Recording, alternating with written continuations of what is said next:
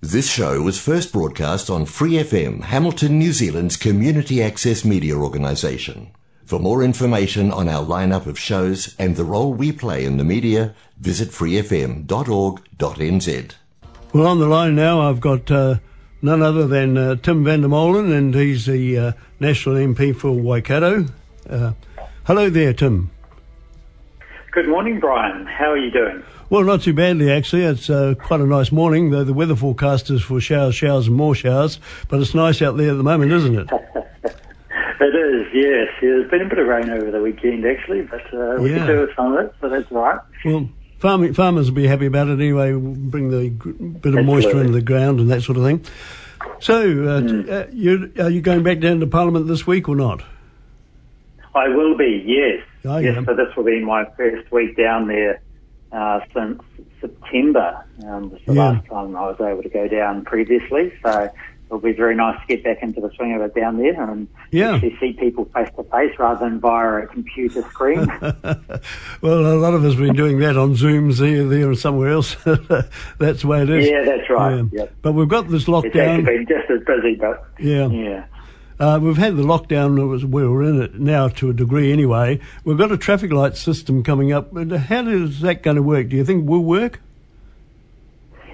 Yeah, I'm not too sure exactly how that's going to work yet, and I think that's part of the challenge for most people. We uh, just yeah. don't know exactly what it's going to be. And, right. You know, we're told that um, one system and then it's another, and, and now maybe the whole country is going into the traffic light system at the end of the month, but yeah. we're not quite sure on that yet either. And uh, mm. Suddenly there's some new cases in other communities as well, so it, it all seems like a bit of a mess. Yes, um, it's, uh, vaccination rates are trending up, which is yep. encouraging. Yes, I think that's really good actually. But the uh, thing that occurred to me was that the uh, Delta is spread now right down to Tararua, I gather, and uh, that's down in the Wairarapa, so that's quite a way away. And Rotorua's also got tam- some over there. Well, that's right, and I think part of the challenge has been that we've had quite soft borders in yep. the Waikato area yep. in relation to the management of, of COVID. So there has been opportunities for it to travel outside uh, this area. And so then it raises questions of, well, do we need to continue with this approach or do we get back some semblance of normality because there are still yeah.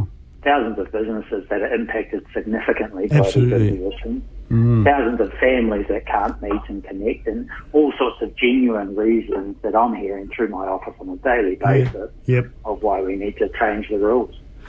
And, and let some people moving around. Of course, once we open the floodgates, the floodgates might open on the Delta, but that's something we may have to take the risk on. It's had massive economic effects, particularly on the uh, uh, people that uh, have cafes and all that sort of thing. Absolutely, and you know, it certainly makes me ask the question with the cases that I hear, and some very genuine and compelling cases of why border exemptions are needed or MIQ spots or all these sorts of things. Yeah. And you know, you just wonder how much we are sacrificing to try and maintain our control on this virus. Ultimately, we've got quite good vaccination rates now. Um, you know, businesses are yep. suffering every day this continues. Yes. School children, families, communities, all these things are being impacted. And in my mind, we just need to get back to some semblance of normality now and say, hey, we're pretty well vaccinated. Let's get on with it and manage it as best we can, yep. but enable people to have their lives back. I think that's a real reality, actually, and uh, I'm surprised of people not wanting to be vaccinated, but I guess that's their choice. Um, Christmas travel out of Auckland, that's going to be a bit of a difficulty because if people come streaming out of Auckland, uh, really opening the floodgates. Yes, well, that's right, and it has been a very slow process to get the vaccine passports that we had hoped we would have seen, yeah. well, months ago, to be honest.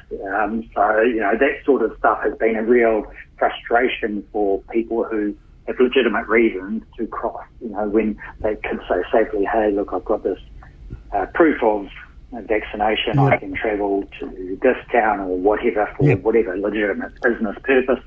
Um, some of those things have been very slow to come through, which has unfortunately impacted on um, businesses primarily, but of yep. course people just going about their lives too. So, you know, those are the sorts of things we really need to see tightened up and, and see a strong focus on from the government to fix those areas where we can make some positive progress quite quickly. Yeah.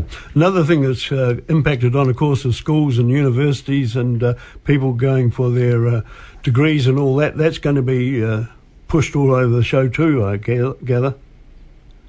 Well, it is, and, and these are the, as I mentioned, some of those unintended consequences or, or things that we are sacrificing. How much do we have to give up, or what impact will this have?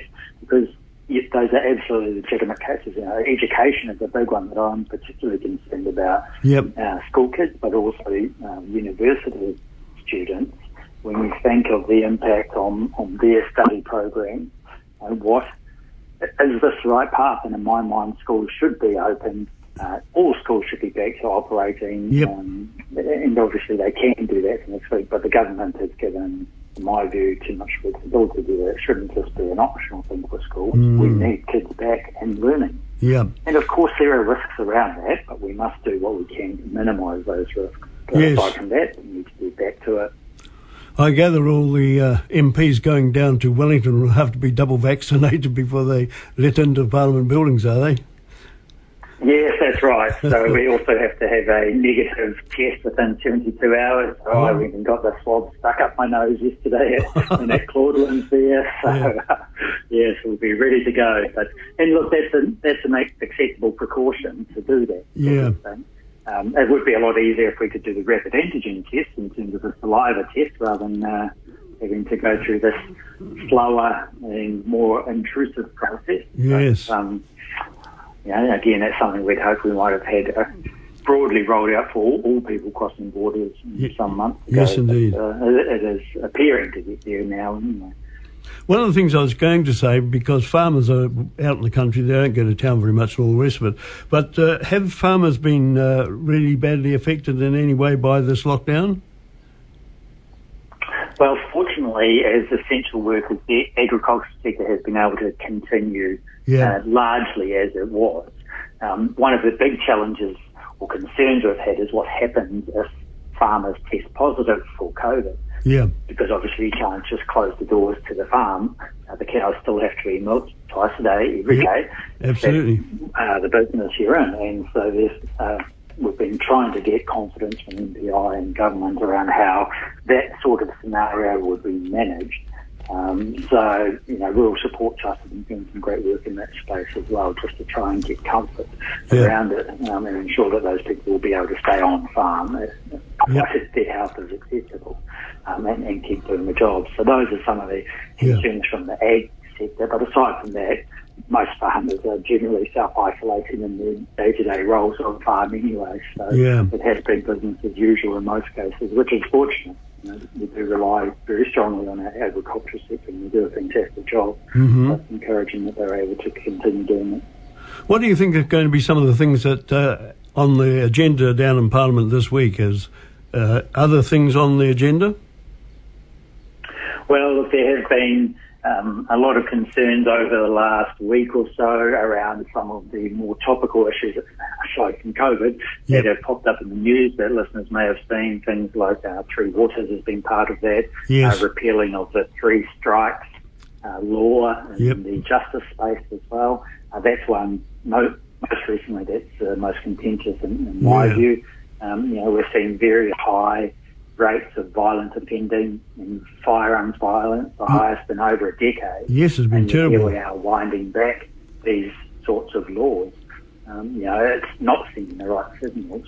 No. It's not giving the public confidence. And gangs are emboldened at the moment. Anytime there's some sort of uh, or gang gathering, mm. then the public is warned to take care rather than the gangs being warned to follow mm. the rules. Yeah. just, in my view, it's sending the wrong messages. We're not seeing a stance against criminal activity that we should be. Well, I've been looking at the uh, violence and uh, thinking about that. I made a note of it to talk about it. You've done that. And uh, yeah, certainly uh, there has been a lot of that. Uh, I suppose some of it's due to frustrations and all the rest of it that goes with it. And uh, a couple of years ago, we wouldn't have thought we were in this sort of situation and everything was bubbling along fine. Um, Well, that's right. Yeah, there have been some unintended consequences from COVID, and, and in terms of things like domestic violence. Yep. some of those statistics have sadly increased because people have been locked down, confined together. Um, but then some of the uh, criminal activity, break-ins in houses have decreased because people are home more often. Yeah. Um, having said that, of course, we're seeing a large responsibility from the police in this overall COVID management. Mm. Now, those police haven't just come out of thin air; they've all been retasked from other areas, yep. and so they are stretched um, beyond capacity. I mean, we're still waiting for these 1,800 police officers, additional police officers we were promised by the government. Um, so, you know, there is real pressure in that space, and the police do a fantastic job, but they are limited by their numbers and their resources. Right. Unfortunately. Mm. Yes, all these sort of things we've just got to keep a, an eye on, I guess, and uh, in the meantime, we'll. Uh, uh, be hoping that things settle down and people can have a, uh, a happy Christmas. Anyway, we're not doing any good at rugby or cricket at the moment. So no, unfortunately, oh, it's a shame, wasn't it? Yeah, not, not even getting a chair. well, life's like yeah. that, I guess. But um, anyway, well, that's right. They're still over there doing it, Come and all the time. Mm, and uh, yes, no, look, I think they can be very proud. The cricketers have done a very impressive job over a number of years now. Actually, yes. the quality of cricketing has been very high, and I yep. think uh, we can be very impressed with that overall. To be in back-to-back World Cup finals is a great achievement. Yeah. Even if we uh, come second each time, we will get there. We will. I'm sure in the future. there we are. Well, I hope you have a good week down in uh, Parliament anyway, uh, Tim. And uh, uh I'll Thanks, call Tim. you call you again in a fortnight's time, if that's all right, around about the same time, and uh, we can have a chat at what's where we're at then, as it were. Thanks for listening to this Free FM podcast. If you want to hear more content like this, you can support Free FM via Patreon. Head to patreon.com slash freefm89 to find out more.